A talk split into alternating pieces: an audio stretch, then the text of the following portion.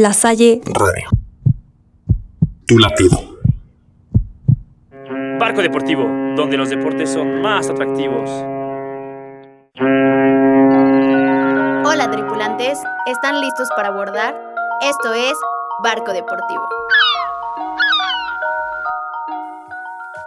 Tripulación, yo soy Raúl Fernández. Bienvenidos a otro episodio de Barco Deportivo. Me encuentro emocionadísimo de estar otro fin de semana hablando de lo que más nos gusta, del fútbol. ¿Y qué más? Otra semanita de Champions que comentar. Mino, ¿cómo te sientes con esta vibra de Champions? ¿Qué tal, Raúl? Eh, una vez más aquí en el barco, contento de estar con ustedes. Pues sí, ya la segunda jornada de Champions, empiezan a ver quiénes pueden quedar fuera ¿Quiénes pueden dar la sorpresa? Yo siento que el Madrid todavía ese puntito que más adelante hablaremos de él le puede dar vida en esta Champions. Yo con dos derrotas lo veía jugando la Europa League, pero pues sí, muy emocionado y hay sorpresas, hay sorpresas. Claro que sí, Mino, ya discutiremos más de eso a lo largo del programa. Otro que seguro, seguro tiene que hablar, si no es de Europa League, pero ya de la Champions, porque su equipito va ahí dando sorpresas, es el señor Rodrigo Miranda, le hace el Pepe Así es, tripulantes. El Manchester United ganó 5-0, cosas que solo el 2020 nos puede regalar. La verdad es que estoy muy contento, muy emocionado por otra semana en el barco y también vamos a ver todos estos temas que van a estar muy calientitos. Pues muy bien, mi Rodri, qué bueno, me da gusto ver a tus Red Devils otra vez levantando el nivel, igual que mi AC Milán, ¿eh? Dios mío, Slatan, Leao, Brahim, uy, no, no, no. Alguien que también vio el jueguito de este hombre es el señor Manu, ¿no? El piloto Carvajal, Manu. Hola, ¿qué tal, Raúl? Buenas tardes, ¿cómo están, eh, compañeros? Una vez más aquí en el hermoso barco deportivo. Y sí, semanita movida, intensa con la Champions con la Europa League, claro que, que vi al poderoso Milán que ya me diste permiso de, subir de subirme al barco de ellos y ojito con Brahim Díaz que, que, trae el muchacho, ¿eh? pero aparte yo, yo igual como Puma contento con el Barcelona que jugaron muy bien en Turín y por supuesto por el la serie mundial que ganaron los Dodgers hizo, me hizo el año 2020. Hombre, mano, estás colando ahí un tema de lo que se viene en barco deportivo, ¿eh?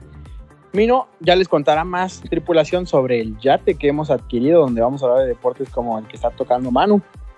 Alguien que también se subió al barco del AC Milán fue nuestro amigo Diego Galnares, a quien me gustaría mandarle un saludo y desear una pronta recuperación que le pasó a su patita lo que al Mamator. Ya se imaginan, tripulación.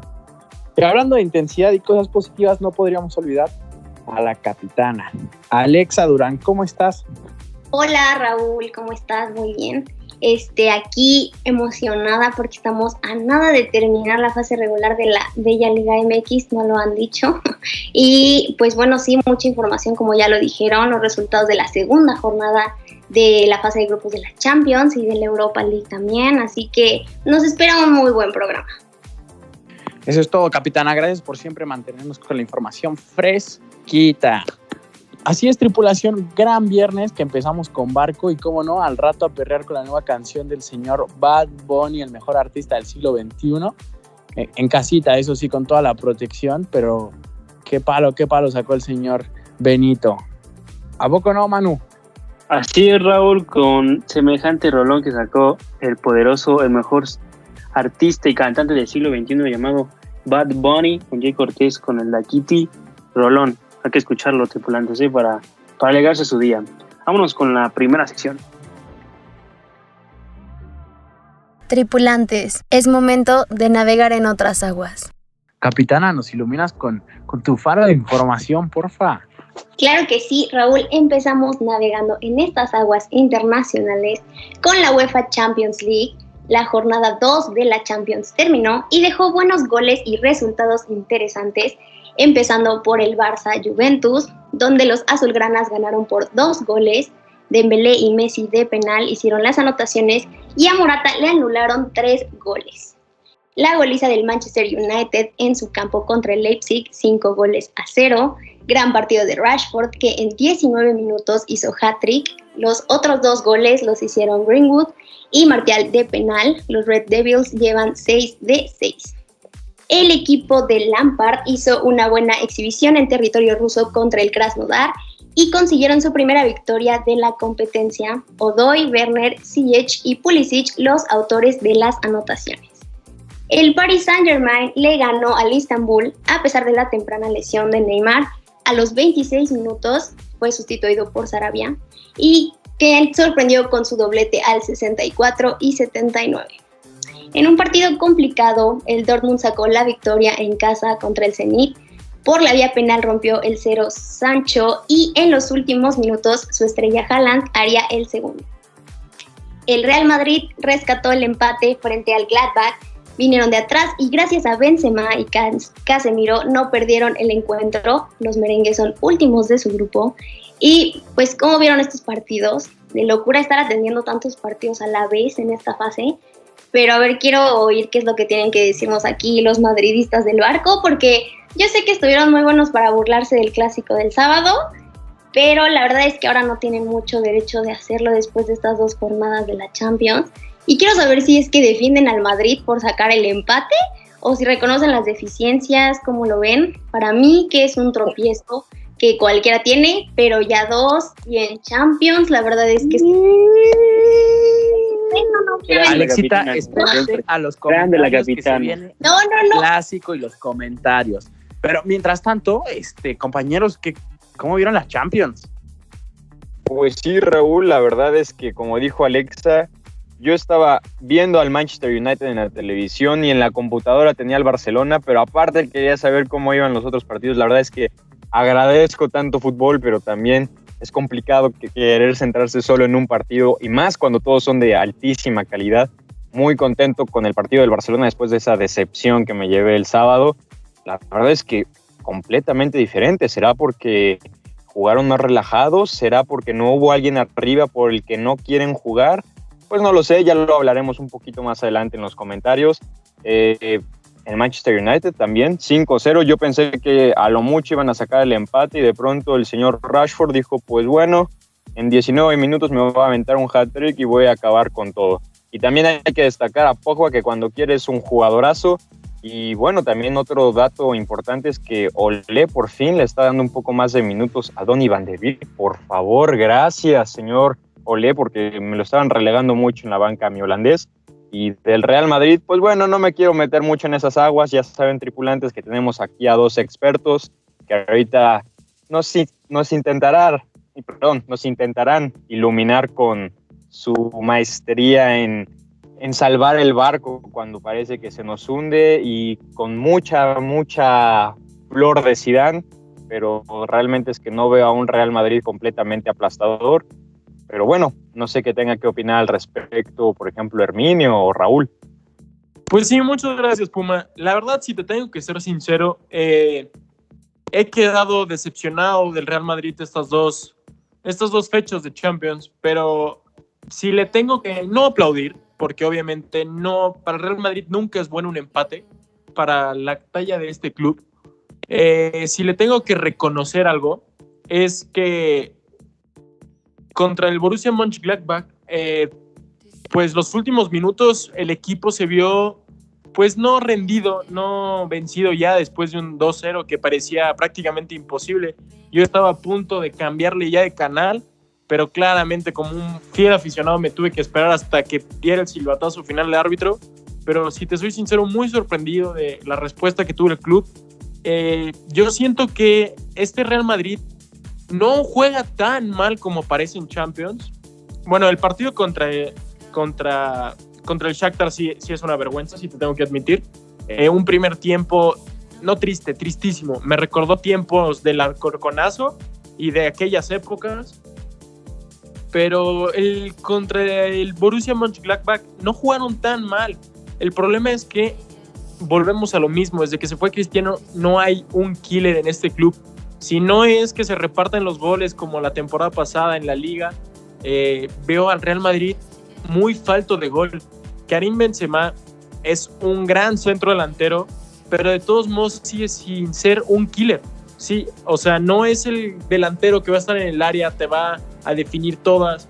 Karim Benzema genera más juego para sus compañeros y sin un Eden Hazard en plena salud física, que los pocos minutos que entró, yo en su momento critiqué que haya entrado un partido así, no lo veía hasta cierto punto recomendado para jugar un partido de ese estilo, pues no jugó mal, tuvo unos ligeros destellos de aquel Hazard del Chelsea, del Mundial de Rusia, pero pues con este punto yo creo que este punto va a valer oro, no, diamante bruto, porque creo que gracias a él el Real Madrid se va a poder clasificar como segundo de grupo, escuchen mis palabras, como segundo de grupo a Champions. Sin este punto yo sinceramente no lo veía pasando y pues por ahí saben que yo soy muy fan de Mr. Chip.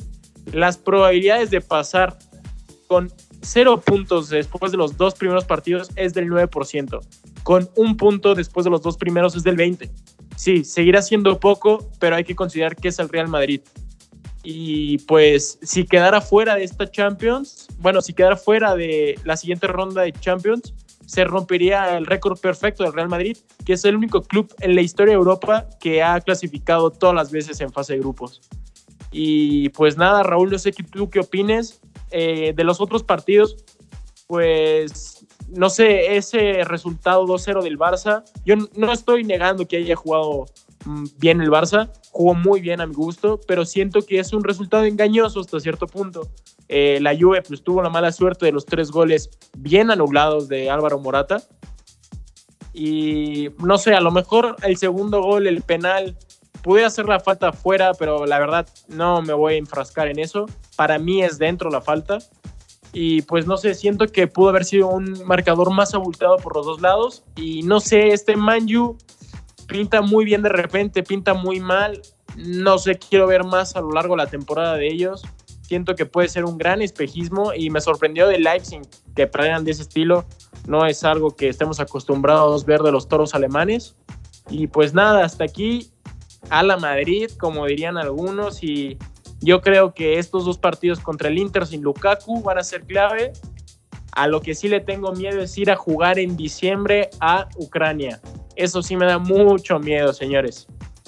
Pues sí, antes de que acá mi compañero Raúl me interrumpiera porque no sé qué dije que le ardió tanto, pero pues sí, como yo les estaba diciendo, creo que esos tropiezos en Champions para el Real Madrid, pues sí, sí es muy significante porque pues estamos hablando de, del Real Madrid, ¿no? Y como les decía, aquí hay de dos que se les aplauda por rescatar un puntito y la otra, pues que para mí no lo sé, estos, estos dos partidos contra estos equipos, porque aparte creo que por los equipos que están en el grupo del, Real, podríamos decir que no son rivales fuertes y ese grupo, en ese grupo los fuertes son ellos, solo tienen un punto de seis posibles empezando, así que bueno, como dice Herminio, todo puede pasar, sí, pero no sé, a mí no me están demostrando la grandeza que representa ser el Real Madrid y más importante en Champions, así que bueno, pero pues también aquí hablando de los equipos que apoyan en el barco, también el Barça, tanto Meme a Morata, por ahí la foto de Coman con Messi.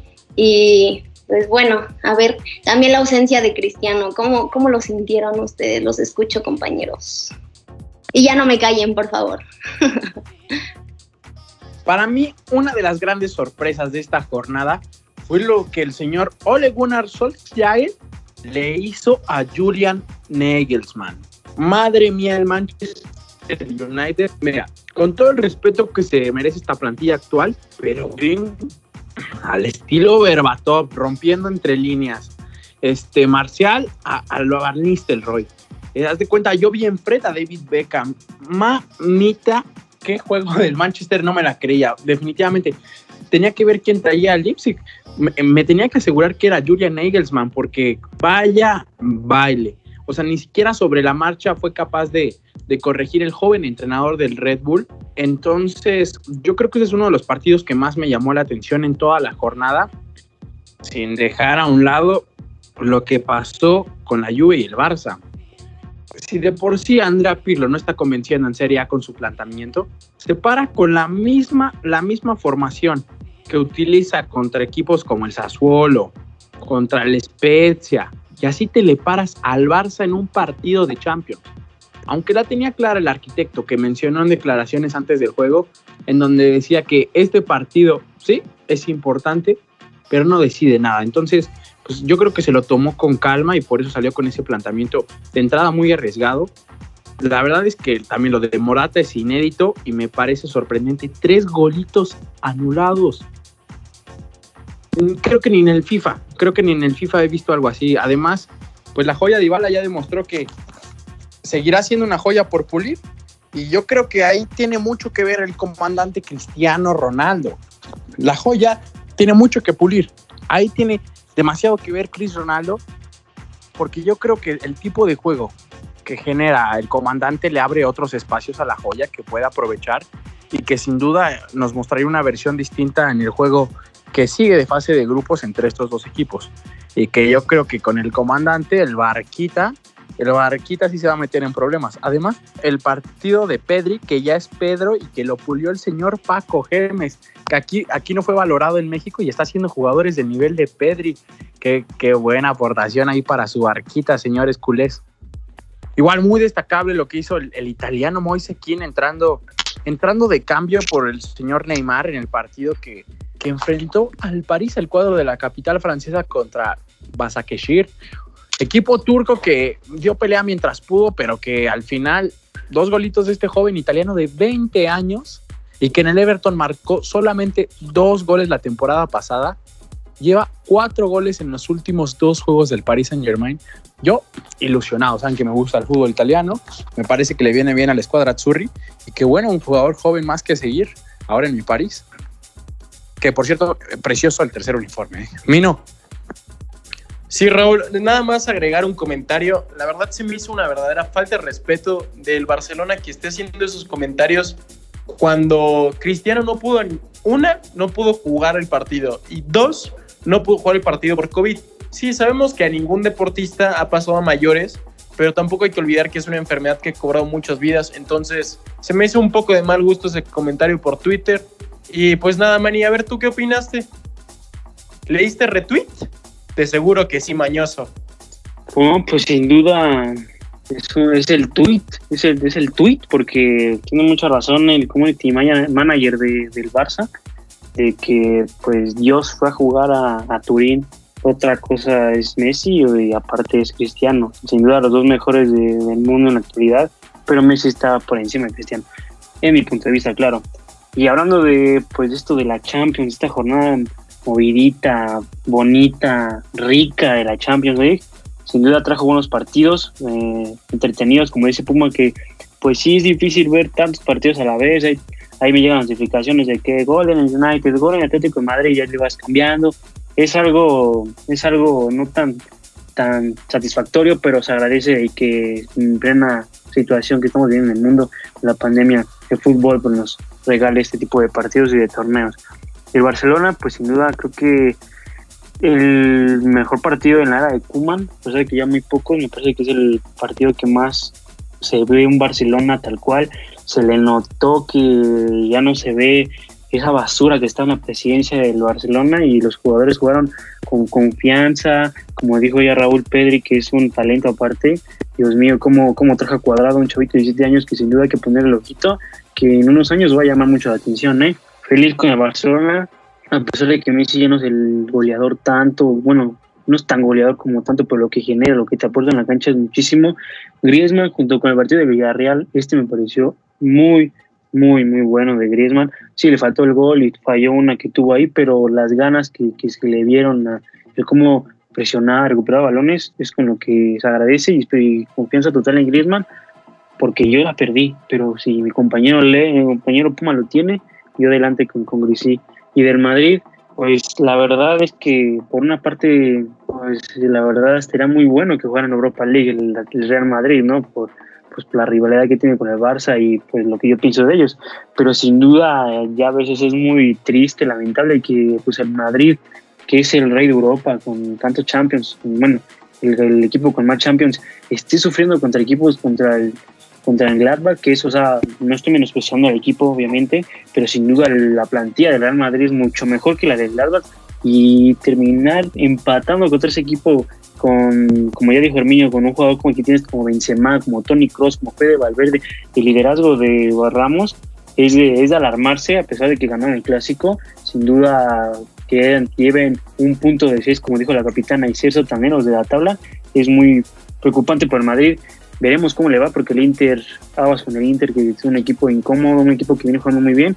Veremos cómo le va al Madrid en esta Champions, que sea pues, lo que Dios quiera y que los madridistas no se me sufran si es que llegan a ganar la Europa League. Por una parte pueden verlo, ganan la Europa League, no sería tan mal, pero ojito con el Real Madrid y viendo su situación en Champions. Y hablando de Europa League, ¿qué pasó en, estos, en esta jornada de la Europa League, capitana? Ya mucha Champions, ahora vamos a pasar con la actividad en la Europa League. El Milan ahora ganó por tres goles al Sparta Praga en el San Siro. Rahim, Leao y Dalot hicieron los goles para colocar a los italianos líderes del grupo H. El que también anda en plan grande en la competencia es el Leicester, que consiguió los tres puntos contra el Atenas. Llevan seis puntos, los mismos que su rival directo, el Braga. Y el equipo del Chucky Lozano le ganó a la Real Sociedad por la mínima con gol de Politano. El mexicano entró al terreno de juego al minuto 22 por la lesión de su compañero Insigne.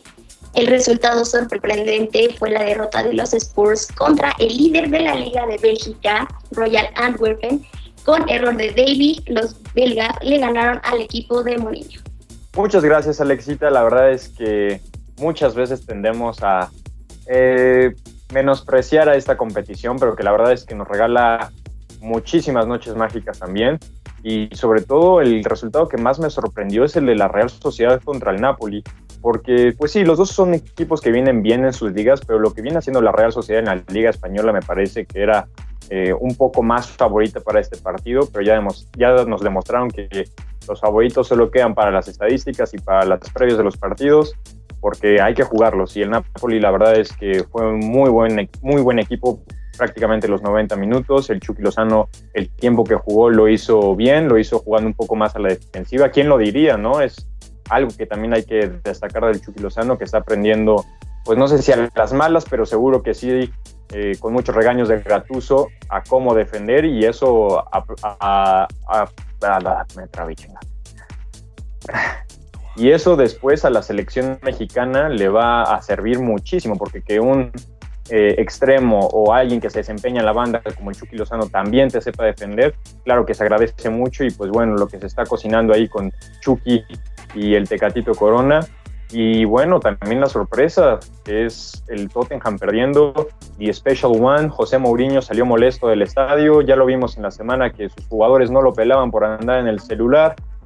Yo creo que es tiempo de aplicar ahí unas, unas pequeñas sanciones para los jugadores del Tottenham porque, pues sin demeritar lo que ha hecho el equipo de Bélgica, pues, estos son partidos que se tienen que ganar sí o sí y que después cuesta recuperarse de, esos errores y no solo para la Europa League, para la misma premia, porque son golpecitos, son cosas que te van quedando en la mente y habrá que ver cómo puede liberar de esto al Tottenham The Special One.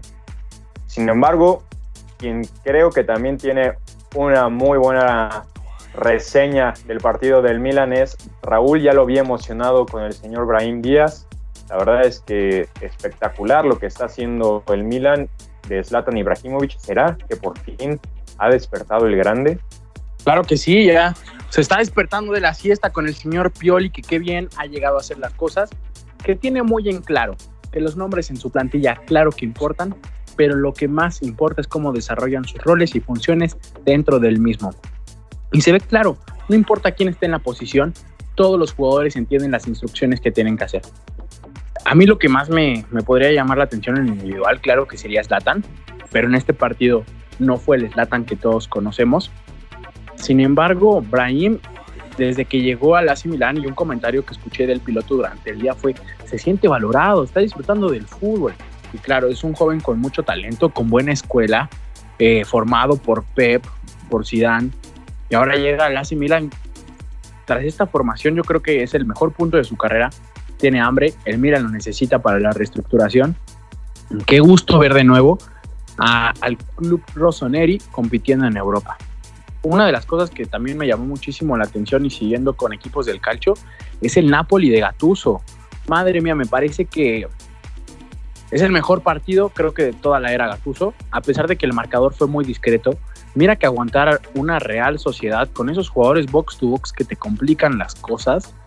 Eh, mi respeto total para el Rino que, ha aprendido a utilizar a sus, a sus jugadores en las posiciones que le pueden ofrecer. Es decir, al Chucky lo podemos ver por un lado, por el otro, y a todos les exige lo mismo, le están dando resultados, tanto en Serie A y ahora en Europa. Yo, yo puedo decirte que estoy muy contento con ver al equipo de Nápoles jugando a ese nivel. Sin duda espero mucho más de ellos todavía.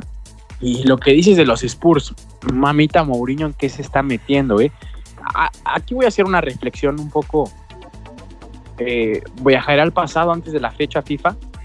La goleada que le puso el, el, los Spurs al Manchester United, a partir de ahí se abren caminos distintos.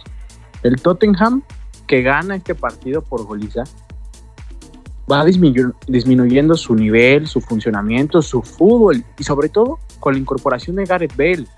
Entonces, no sé si, si, si les haya afectado meter tantos goles, se marearon un poco, pero Mourinho tiene que tomar ahí las riendas del barco. Eso que dijiste de las fotos que salieron con sus jugadores en el celular es una falta de respeto total para The Special One y claro, tiene mucho trabajo que hacer, tienen talento para hacerlo, tienen la plantilla para conseguir resultados, se van a levantar de estas y los veo, los veo peleando en Europa.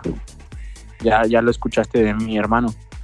Algo que también me gustaría rescatar de esta jornada de la Europa League es que Leicester entra a una competición que me parece está a su nivel, al nivel de la plantilla y sobre todo de Brendan Rodgers, que es un entrenador que sabe lo que es pelear estas competencias, ya lo hizo con equipos pues de mediano nivel en Escocia. Ahora le toca un gran proyecto con una plantilla que funciona pues de maravilla ya tantos años y sobre todo con aportaciones muy importantes en esta temporada. Entonces, una Europa League muy interesante y que no se pueden perder tripulación.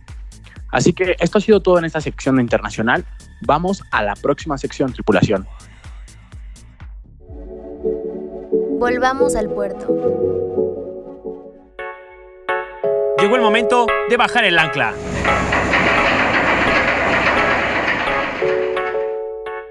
Bueno, capitana, por fin ya en puertos nacionales. A ver, ¿qué nos traes de noticia interesante de nuestro poderosísimo país México, de nuestra Liga MX? Cuéntanos un poco. Sí, Herminio, ya la penúltima jornada de la fase regular del Guardianes 2020 y es que esta fecha 16 nos trae encuentros bastante interesantes. El día de mañana los Pumas reciben a CEU a las Chivas a las 7 de la noche. Guadalajara cuenta con tres bajas por COVID-19, dos de ellos confirmados, el Pollo Briseño y Ángel Saldívar, y también la ausencia de JJ Macías, que presentó molestias musculares durante la semana.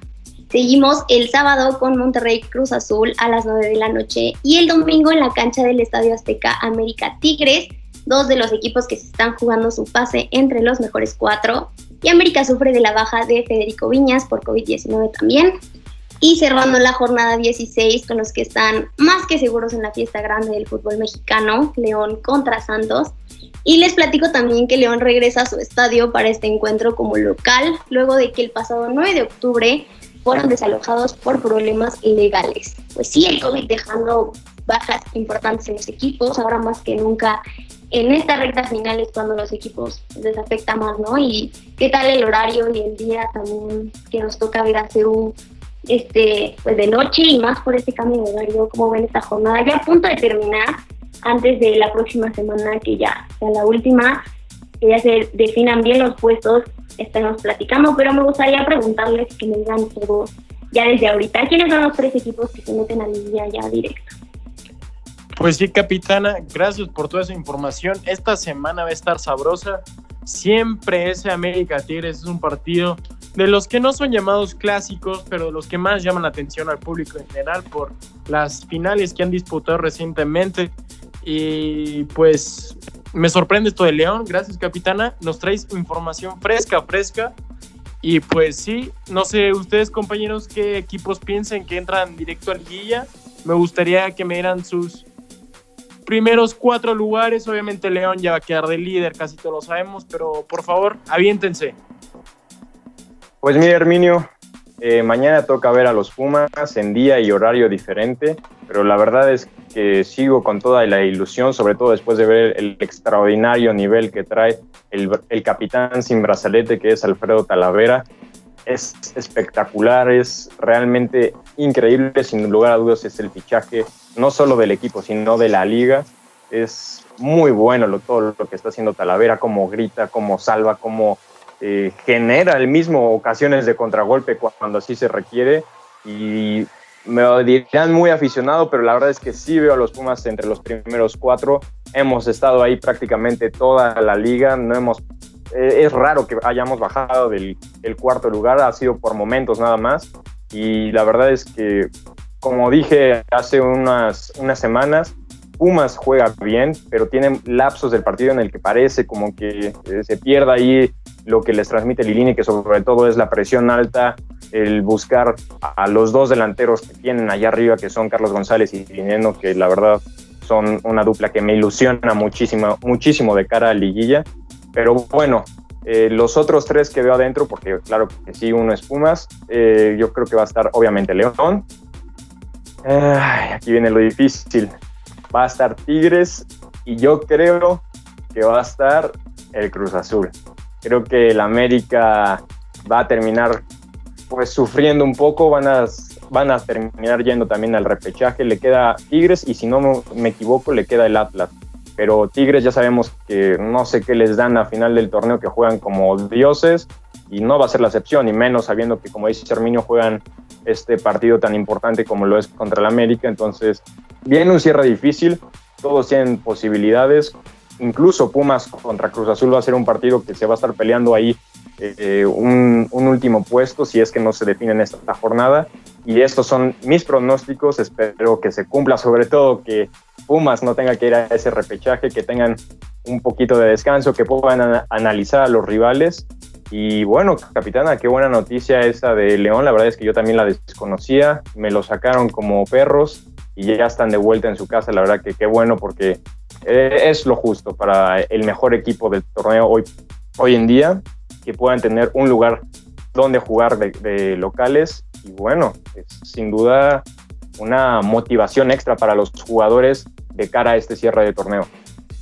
Pues sí, se viene ya el cierre de, la jornada, bueno, del torneo regular de la Liga MX y después la poderosa y mágica y única liguilla que existe en el mundo.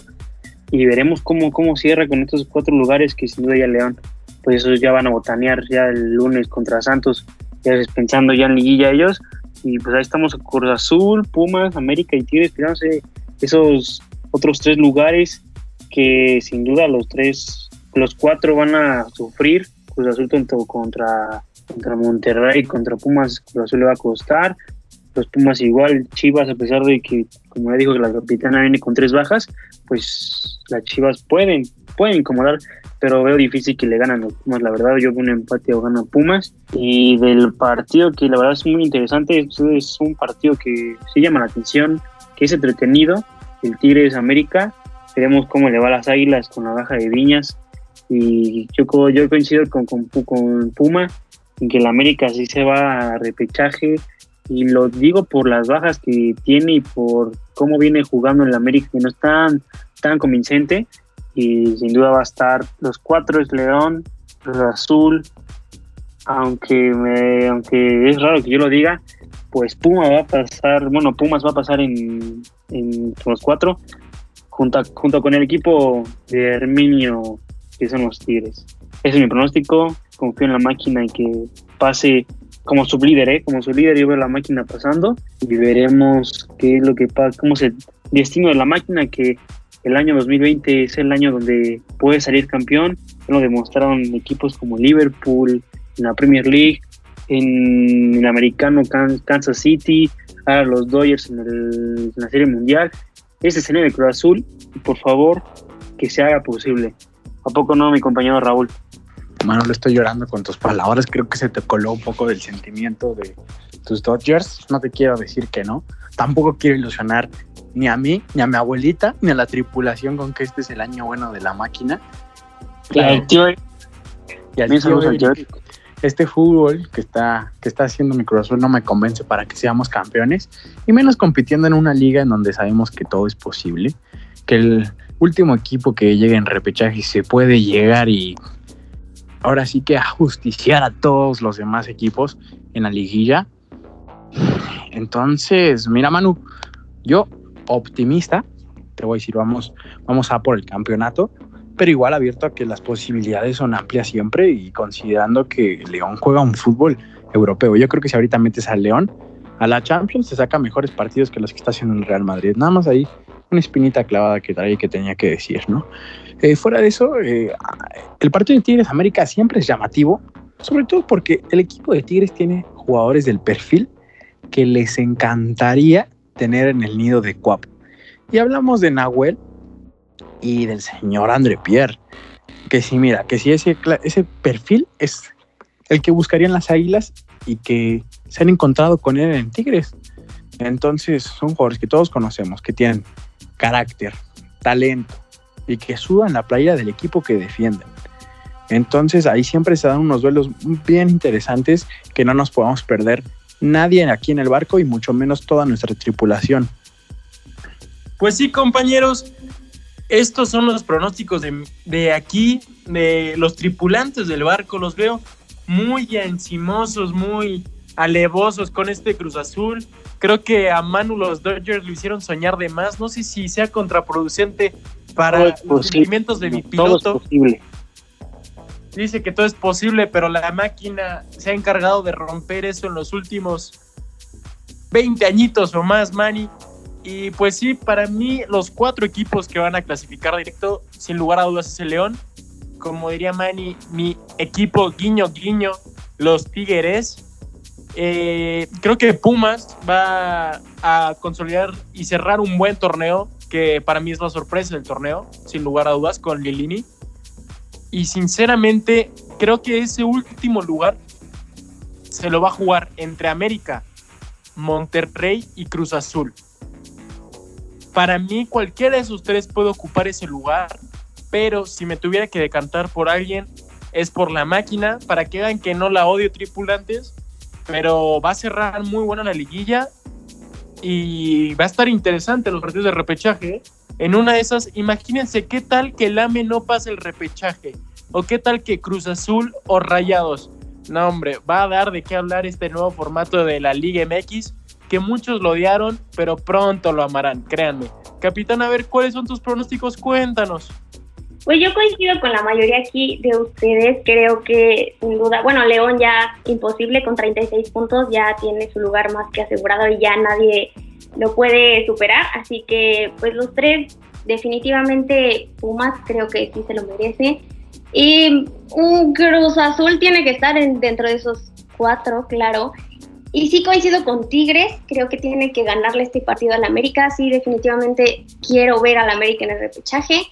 Pero pues con Cruz Azul no, no me siento ilusionada y como ya dijeron, pues en esta liga todo puede pasar, hasta el último puede ganar, así que pues me voy con esos cuatro ahorita y ya veremos qué pasa, todavía sin ilusionarnos. Pero bueno, vamos a pasar con la última sección, tripulantes. Vámonos, tripulantes, sigamos navegando. ¡Alerta, tripulantes! ¡Se aproxima un tsunami! ¡Un tsunami de comentarios! Así es, tripulantes. En esta sección conoceremos un informe especial, un reportaje de alto renombre que se ha hecho por todas las aguas, en especial por ahí en Puerto Vallarta, cerca de donde vive el talentoso jugador mexicano La Chofis. No puedo decir esto en serio, tripulantes. Vamos a hablar sobre La Chofis. ¿Qué pasa con La Chofis? Pues sí, tripulantes, el día de hoy quiero hablar de el más fiestero de todo Jalisco, que se la vive en Puerto Vallarta y Nuevo Vallarta de seguro. No tengo ninguna prueba, pero tampoco ninguna duda. Y sí, de la mismísima Chofis López. Si dirán, ¿qué estamos hablando de la Chofis López? Pues sí, tripulantes, los demás compañeros no quisieron subirse a este barco como de gorditas, de tacos de chicharrón, de tacos de birria de Jalisco. Pero bueno, yo sí hablo de mi Chofis. Eh, Molina de unas declaraciones que dice que es el jugador más talentoso. Me sorprendió ese comentario porque hay que recordar que Alexis Vega, Uriel Antuna y JJ Macías también se encuentran en este plantel. Y yo a lo mejor no diría que el más talentoso, pero me gustaría hacer una reflexión rápida. Creo que el caso de la Chofis López es el típico caso de un jugador mexicano y por el que tantos jugadores mexicanos se pierden en el camino. Los pongo en contexto, tripulantes. La Chofis López es un jugador que de niño era de bajos recursos económicos y pues algunos tienen bien centradas sus ideas, como Minene Beltrán, que muchos se burlaron de él en la liga por su casa, pero ha demostrado inteligencia tanto fuera como dentro del terreno de juego. Pero un claro ejemplo de la Chofis es cuántos jugadores mexicanos no se pierden, no por año, sino por semestre. Al empezar a recibir contratos exorbitantes, empiezan a gastar su dinero de manera alocada en casas, fiestas, coches. Y pues creo que es el claro ejemplo de cuando se te sube la fama y no estás rodeado de un buen entorno, eh, estás destinado a ir un mal camino. La Chofis López pues muchos lo, sobrevaloraban cuando debutó. Yo lo observé varias veces. Eh, se hablaba muy bien de él en la sub-20 y pues creo que es un gran jugador, pero nunca va a llegar a rendir. Va a ser un gauchito Ávila, un jugador X que te guste, un Ángel Reina, que tuvo sus épocas buenas, no lo niego, pero también tuvo épocas muy malas. Y pues sí, tristemente es la realidad de este fútbol mexicano. Y pues nada más que decir, espero que la Chofi se centre, sino que mínimo vaya ahorrando para la jubilación, porque si no, se nos va a quedar en la calle la Chofi y se va a andar vendiendo tacos. Pero bueno, Manny, yo esta semana te vi muy activo en Twitter, muy contento, aparte de los Dodgers. Parecía que todo te salía a la perfección. Cuéntame, ¿qué, qué ocurrió? ¿Qué ocurrió en el entorno del Barcelona? ¿Qué, qué pasó? Pues, ¿cómo de qué pasó, este Herminio? Pasó la mejor noticia que le puede pasar, pues, a los culés, como mi compañero Rodrigo y yo, de que al fin, al fin, al fin se fue y dimitió el señor Bartomeu, que no puedo llamarle como normalmente lo hago por respeto al público, pero ha sido la mejor noticia, o sea, fue la semana para mí con, con la serie mundial de los Dodgers, y de hecho fue el mismo día, o sea, el 27 de, el 27 de octubre, no lo voy a olvidar jamás en mi vida, porque es el día histórico para mí, de los mejores de mi vida, cuando la noticia que el primero que, que, me lo dijo fue, fue mi compañero Puma, de que un diario ahí español estaban filtrando noticias de que ya este pues iba a dimitir el señor Bartomeu. Yo no quise ilusionarme porque pues son noticias que, que se venía diciendo, ¿no? Con, con, con Messi, ¿no? Que según este Bartomeu va a decidir dimitir con tal de que Messi se quede. Era una noticia que, pues, desde después de Bayern, que Messi pensaba salir, se estaba dando, ¿no? Que Bartomeu se iba, se iba a ir del club. Por eso no me ilusioné, por eso mismo estaba esperando la, confirmación o bueno, la notificación por parte de la aplicación del equipo o por las redes sociales del Barcelona yo también me metí a Twitter y sí, o sea, varios, varios diarios estaban ahí comentando que ya Bartomeu a las 9 de la noche hora española, hora catalana, iba a, dar una rueda de prensa donde iba a dimitir, ¿no? Entonces yo ya estaba contando los minutos para que fuera, me parece que eran las 2, 3 de la tarde en, aquí en la hora local México y estaba contando las horas hasta que llegó la notificación. El Barcelona jugaba al otro día contra la Juventus el miércoles y pues yo de felicidad me puse la playa de Barcelona porque era un día para celebrar, para estar contentos de que al fin Bartomeu se haya ido del club. Se le notó al equipo, como dije en la sección internacional, se, se le vio a los jugadores, se le ve a Messi contento de que al fin Bartomeu se fue, Kuman también se le ve otra cara, entonces otro ambiente y respira en el, club, estamos felices, esperemos que se vengan buenos tiempos porque vienen las elecciones, que ojalá el señor Laporta las gane y pues gocemos de la porta que sin duda fue su gestión muy buena y Messi se quiera retirar en el club Barcelona. Pumita, comparte la alegría y dime que igual te pusiste de feliz con esta noticia que nos regaló el 2020. Manu fue la mejor noticia que me pudieron haber dado en el año. Lo venía esperando desde hace muchísimo tiempo, por fin se dio. Eso que comentas de la cara de Kuman, me pregunto si habrá sido por alegría o por preocupación. Obviamente ustedes me dirán, no, pues alegría, ¿no? Ganaron el partido, sí, pero recordemos que a final de cuentas fue Bartomeu y su junta directiva los que lo trajeron. Tendrá que jugar, bueno, hacer jugar muy bien al Barcelona si quiere convencer al próximo presidente del Barcelona, que como bien dijo Manu, espero que sea eh, Laporta y si no, por lo menos Víctor Font, creo que son los dos eh, mejores candidatos. Se hablaba de que podían en algún momento unificarse para que los socios no tuvieran esta división de voto, es decir, de, pues bueno, cinco, cinco votan por él, pero votan cuatro y se vuelve muy reñido, pero bueno, Víctor Font dijo que esto no va a ser posible, se van a candidatar, candidatear los dos, perdón, y pues bueno, la verdad es que sí, como dije también en la primera sección, se vio un Barcelona relajado, se vio que ahora sí están jugando por el equipo, por el club. No sé, es decir, en estos sueños guajiros se me ocurría que a lo mejor no querían jugar bien porque no querían levantar títulos para esta directiva y la verdad es que hubiera sido algo también realmente entendible por parte de los jugadores. Y pues bueno, esperemos que de aquí sea un punto de partida para que todo vuelva a ir a la alza en el Fútbol Club Barcelona porque ya lo necesitamos. Venimos tres años sufriendo y bueno, sufriendo entre comillas, ¿eh? porque hemos estado ganando ligas, copas, de sí, pero la verdad es que lo que nos mueve y lo que mueve a todo el mundo es la Champions y es ahí donde hemos estado muy, muy tocados.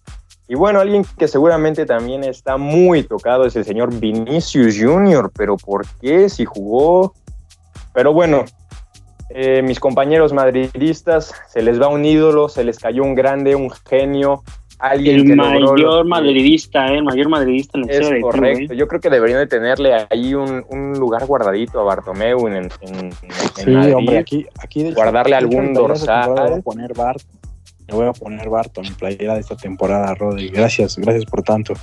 Enorme es ícono que del sí, Madrid. y- pero bueno, Oh, ¿Ustedes qué opinan de la salida de este ídolo suyo madridista? Mira, Puma, la verdad, no sé si reírme o llorar de los barcelonistas que ponen estos comentarios de que presidente histórico del Real Madrid.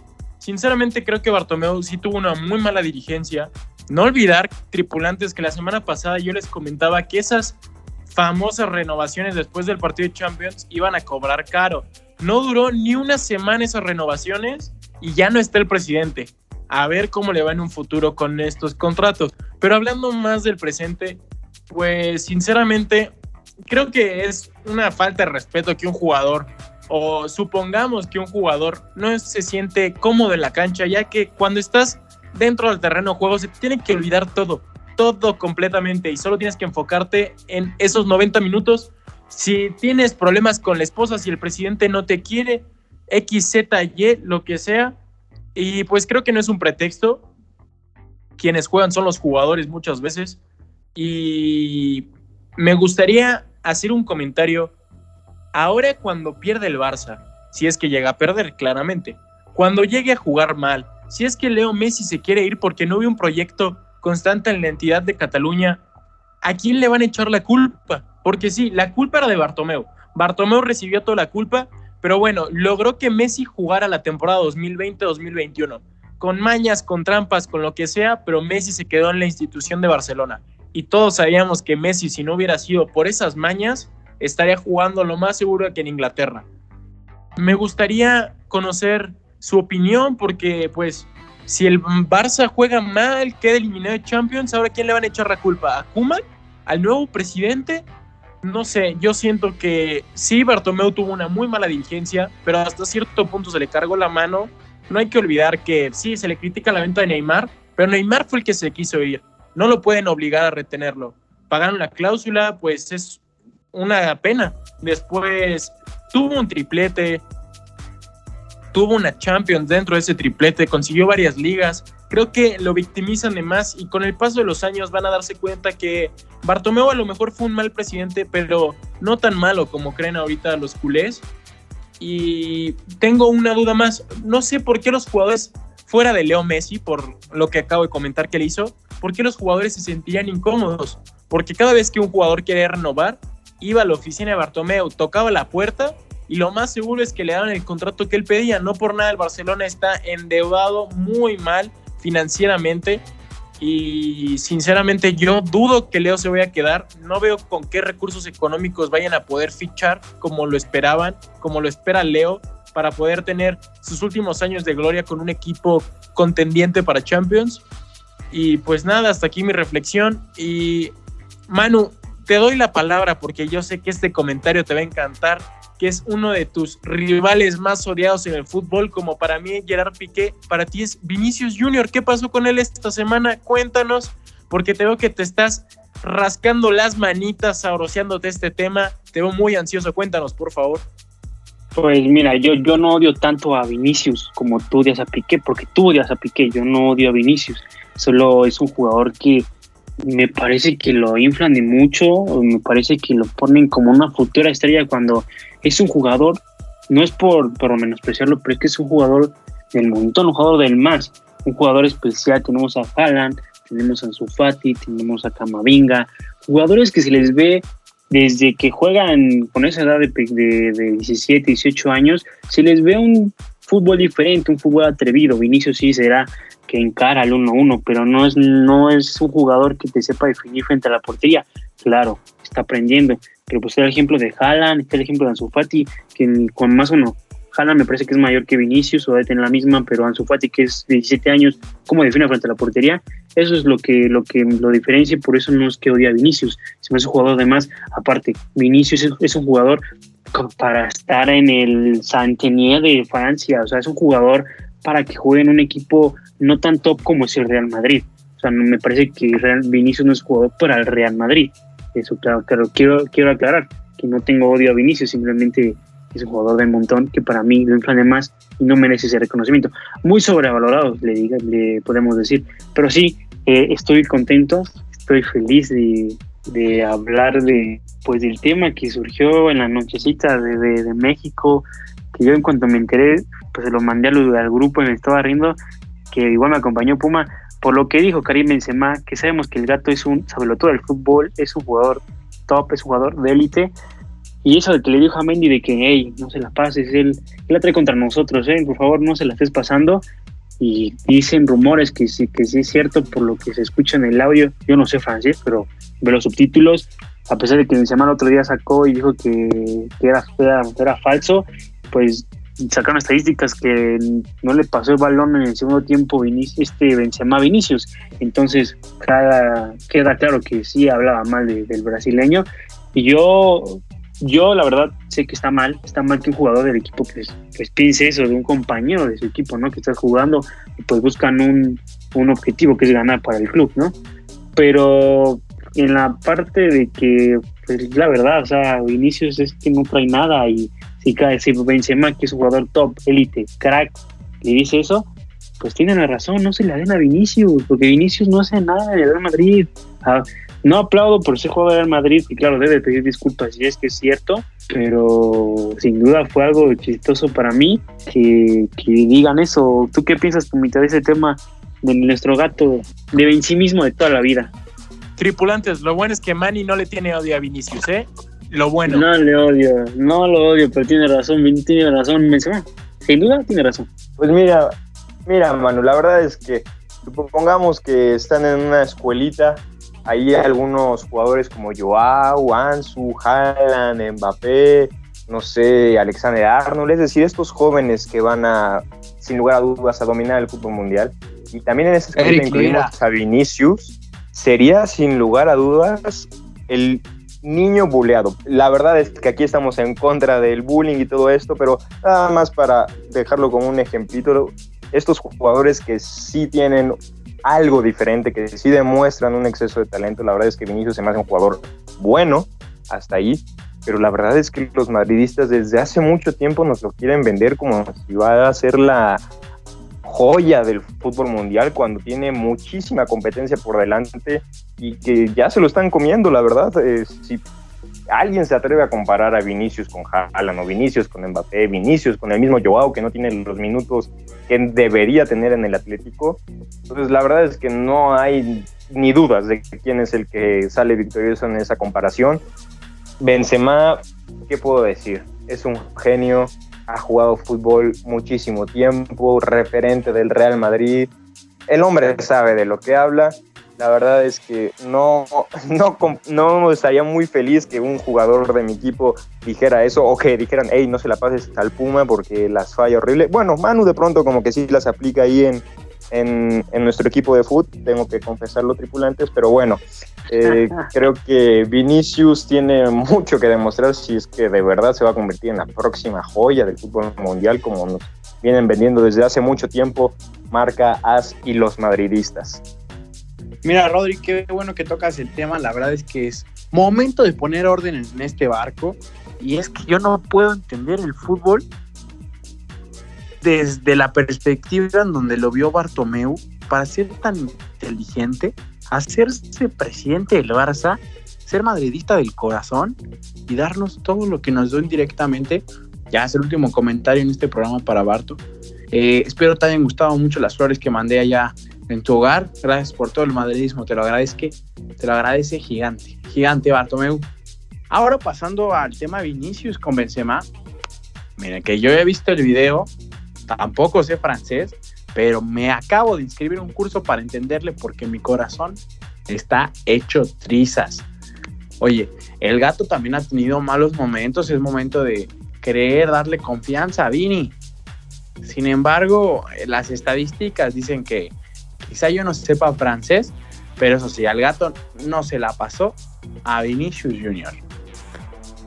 Por lo que yo ahora, pensando positivamente, quiero pensar que como sabe tanto de fútbol, Benzema no encontró una posición adecuada en donde Vinicius pudiera ayudar al Madrid a generar una ocasión de peligro o a generar juego.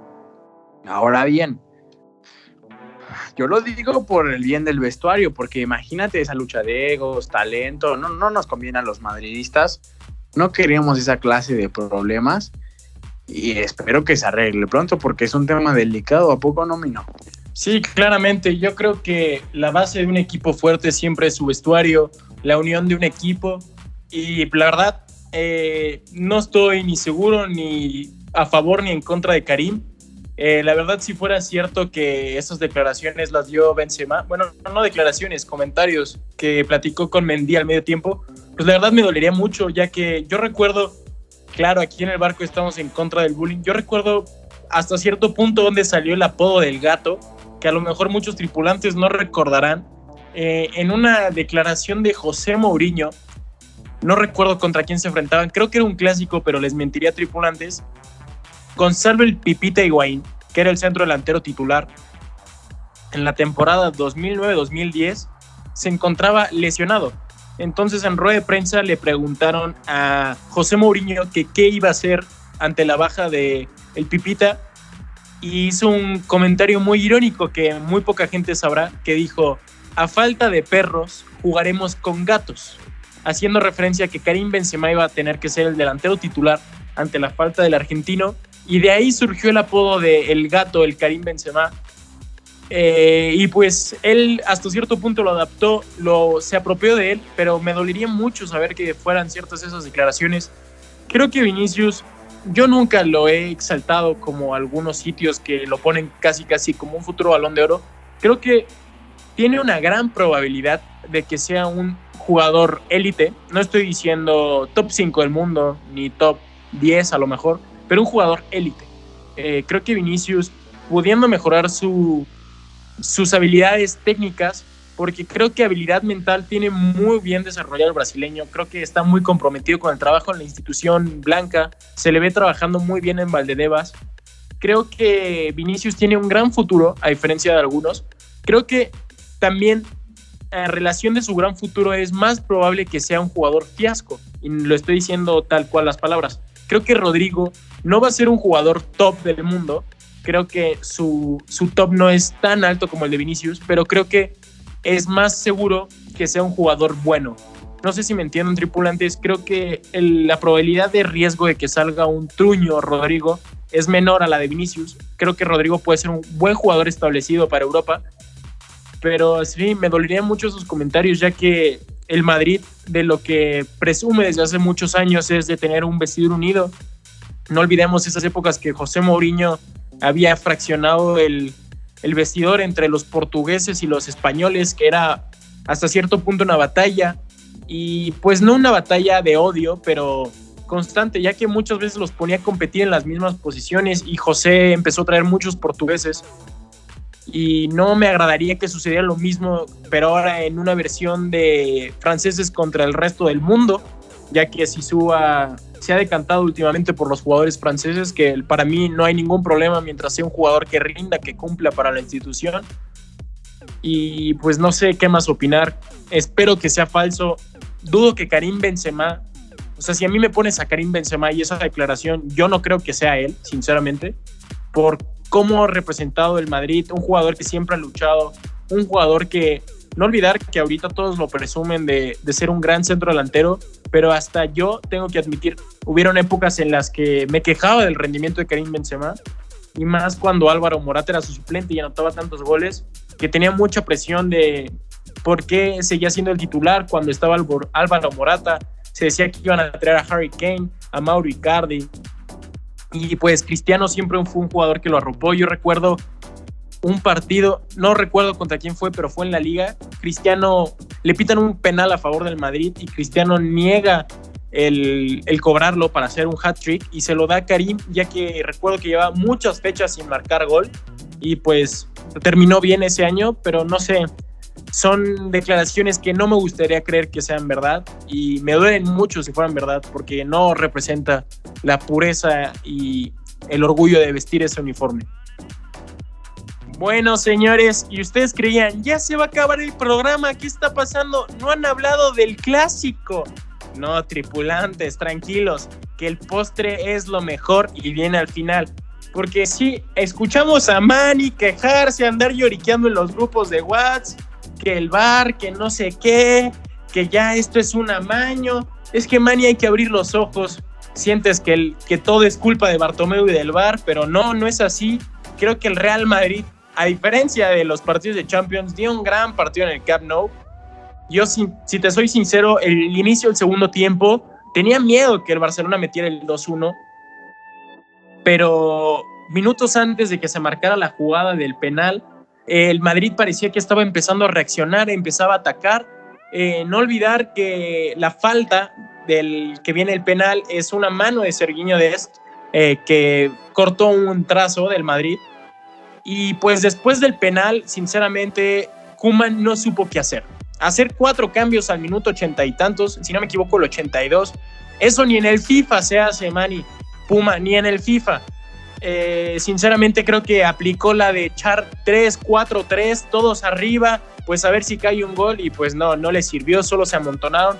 Me impresionó el ingreso de Luquitas Vázquez, tanto criticado, un jugador que para mí en sus épocas buenas era un gran cambio para, para el conjunto madrileño. Y pues, ¿qué más decir? Porque Luka Modric no es un jugador tan mediático, pero si Messi, Cristiano o alguien así hubiera metido el tercer gol, la verdad todavía estaríamos hablando de él. Le hizo una fiesta a Neto, que para mí Neto fue un gran jugador del Barcelona, si no diría el mejor jugador de ese partido. Eh, grandes paradas por parte del arquero suplente del Fútbol Club Barcelona. Y pues nada, me gustaría conocer tu opinión. Puma 3-1, un 3-1 medio amargo, no sé. Y Bartomeu, no hay que olvidar que antes de dimitir había pedido la, el audio del bandera, que porque si era penal, que no. No sé, muchos pretextos por parte de la entidad culé. Pues sí, Mino, la verdad es que pues yo no estoy tan de acuerdo en esta situación, porque como bien dices, eh, minutos antes, digo minutos, ya refiriendo por lo menos unos 10, que el Madrid venía jugando mejor que el Barcelona en el segundo tiempo. Y la verdad es que, pues mira, si vamos a entrar en el conflicto de si era penal, no era penal, la verdad es que a mi gusto, o sea, sí es penal, pero el problema está en que si van a marcar ese penal, pues que marquen todos los jalones en el área, ¿no? Que no marquen, bueno, este sí, pero este no. O sea, que sea algo para todos, parejo. Eh, después de ese, de ese gol de penal, pues bueno, el Barcelona completamente cayó. Ronald Kuman aplicando un piojo Herrera que, quejándose del bar, que sí estoy de acuerdo porque tiene toda la razón en que, por lo menos en la liga, el VAR no ha ayudado para nada al Barcelona y bueno, no es que el VAR esté ahí para ayudar o no ayudar a un equipo, pero simplemente es ver por qué sí se revisan unas acciones y por qué no se revisan otras acciones. Recuerdo, por ejemplo, en el Sevilla-Barcelona no se revisó un posible penal contra Messi o no se revisaron las posibles expulsiones contra el Getafe. Es decir, sí tiene razón Ronald Koeman, pero también me gustaría un poco más de autocrítica. Yo tampoco estoy de acuerdo que haya hecho los cambios al minuto ochenta y tantos, ya para qué, ya el partido estaba prácticamente por terminar y que los jugadores que entraron sí hubieran tenido por lo menos un poco más de minutos. El caso, por ejemplo, de Dembélé, que está poco a poco subiendo y esperando que retome su nivel. Creo que si se le hubieran dado por lo menos unos, no sé, unos 20 minutos o un poco más, pero es que la verdad yo no entiendo por qué se hacen los cambios al 82, entiendo que se puedan llegar a hacer para, no sé, para ya terminar de amarrar un partido, porque se te lesionó alguien, porque ya alguien está cansado, pero para intentar empatar un partido al 82, por favor, o sea, también ahí hace falta un poco más de autocrítica, mm, pero pues bueno, también lo que cambian las cosas de una, no, que de una semana, de días a otros, así como el Barcelona jugó horriblemente el segundo tiempo, pues miren, ya estamos ahorita a viernes y pues la última sensación del club es que jugaron bien y que están en un buen momento y todo lo contrario con el Madrid. Entonces, pues bueno, estas cosas son así, así es el bello deporte, el bello fútbol, esperando que siga subiendo la intensidad y que pues en el clásico de vuelta sea un partido todavía más reñido porque vaya inicio de clásico en los primeros minutos. La verdad es que inició muy, muy intenso. Así es, señoras y señores, tripulación de la mano de la flor de Sisu. El Madrid vuelve a ganar otro clásico. A la Madrid, ¡Hola Madrid! ¡Qué dominio! ¡Qué equipo de fútbol! Confianza total. Yo sabía que, que la derrota a media semana en Champions no significaba nada y que el Madrid iba a dar la cara en el momento. Igual, un saludo, mención honorífica a nuestro capitán Sergio Ramos, pedazo de futbolista y de jugador que tenemos en la entidad blanca. Definitivamente aquí los juegos artificiales no paran, pero tripulantes tengo que parar este festejo blanco porque se nos está ahogando el manolete y todavía se tiene que despedir en este podcast. Acabamos así con esto, esta sección de comentarios.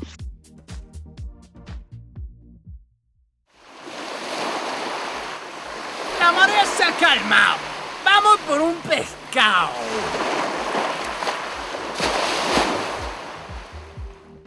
Pues ya muy contentos estos estos por su triunfo, que ya no queda nada más que decir, ya pasó, lo pasado es pasado, ya no me interesa.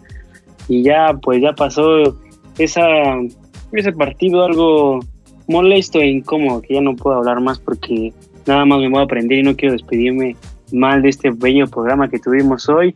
Yo soy Manuel Carvajal, nos vemos la próxima semana y sigan disfrutando de las ligas europeas este fin de semana y sean felices. Abrazos para todos. Gracias por tu abrazo, Manny. Eh, pues creo que medio te comieron la lengua los ratones, pero se me olvidó darles un dato antes, tripulantes. Eh, dos datos más bien. Leo Messi lleva nada más y nada menos que cuatro goles de esta temporada, los cuatro de penal. Y mi otro dato es, Leo, hay que avisarle que en los clásicos hay que asistir o anotar, ya que ha andado medio desaparecido en los últimos. Y Sisu, todo un monstruo, ¿eh? Y todo un gusto estar con ustedes un viernes más en el barco, emocionante, sabroso, lleno de polémica, lleno de un tiki-taka de pasarnos la palabra, pero creo que por el día de hoy está bien, los esperamos la próxima semana y recuerden eh, participar en nuestras redes sociales arroba barco deportivo. Queremos saber quiénes creen que van a ganar los partidos de Champions de Europa League. Anden más activos, tripulantes, parece que están como el piloto, que el ratón a ustedes les comió, pero los dedos. Pues bueno, tripulantes, no me queda más que despedirme. Ya escucharon ahí a Herminio queriendo atacar a Messi, como siempre. Ay, ay, ay, estos madridistas. Es bueno ver que nunca cambian. Vamos a ver cómo sigue avanzando la temporada. Muy ilusionado por mis dos, mis tres equipos, perdón. Eh, van a decir ustedes, es un Villamelón. La verdad es que le tengo un cariño enorme al Manu, al Barça y, a los Pumas, obviamente. Entonces esperamos que estos tres sigan a la alza porque van bastante bien. No me queda más que decirles que sigan, como dice Herminio, participando en redes sociales. Necesitamos más interacción, más comunicación. Ustedes son los que finalmente nos mueven aquí y hacemos todo esto por ustedes. Entonces, eh, esperando también que contar con ustedes para la próxima semana. Fue un placer. Yo soy Rodrigo Miranda y hasta la próxima. Sí, tripulantes, gracias compañeros por un programa más. Gracias por seguir aquí en este barco como cada viernes. Un gusto de llenarlos de información y comentarios. Y como ya dijeron, no olviden seguirnos en redes sociales. Tenemos la cobertura de los partidos más importantes. Y nos vemos la próxima semana. Yo soy su capitán Alexa y que tengan bonito día. Así es, la capitana, la patrona, la dueña del changarro, la señorita Alexita Durán. Mándele un saludo ahí en redes sociales, porque como pueden ver es una reina, una reina de información. No por nada es la capitana de este barco. Tripulación, esto ha sido todo en este programa. En este viernes un poco halloweenesco, diviértanse, pásenla genial, se disfrazan allá en casa, mándenos fotos, como no, ahí al Manu. Ojito, eh, que se viene el TikTok de Barco Deportivo, así que estén muy al pendiente. Los quiero muchísimo, manden este programa a sus primos, abuelitos, tíos. Esto ha sido Barco Deportivo. Yo soy Raúl Fernández y nos vemos el próximo viernes. Antes, quiero saludar también a Genaro, a Fátima y a Regina sobre todo al jefe de información, Emma Bortoni, que han estado haciendo las cosas excelentes y queremos seguir creciendo junto con ustedes, tripulación. Hasta la próxima.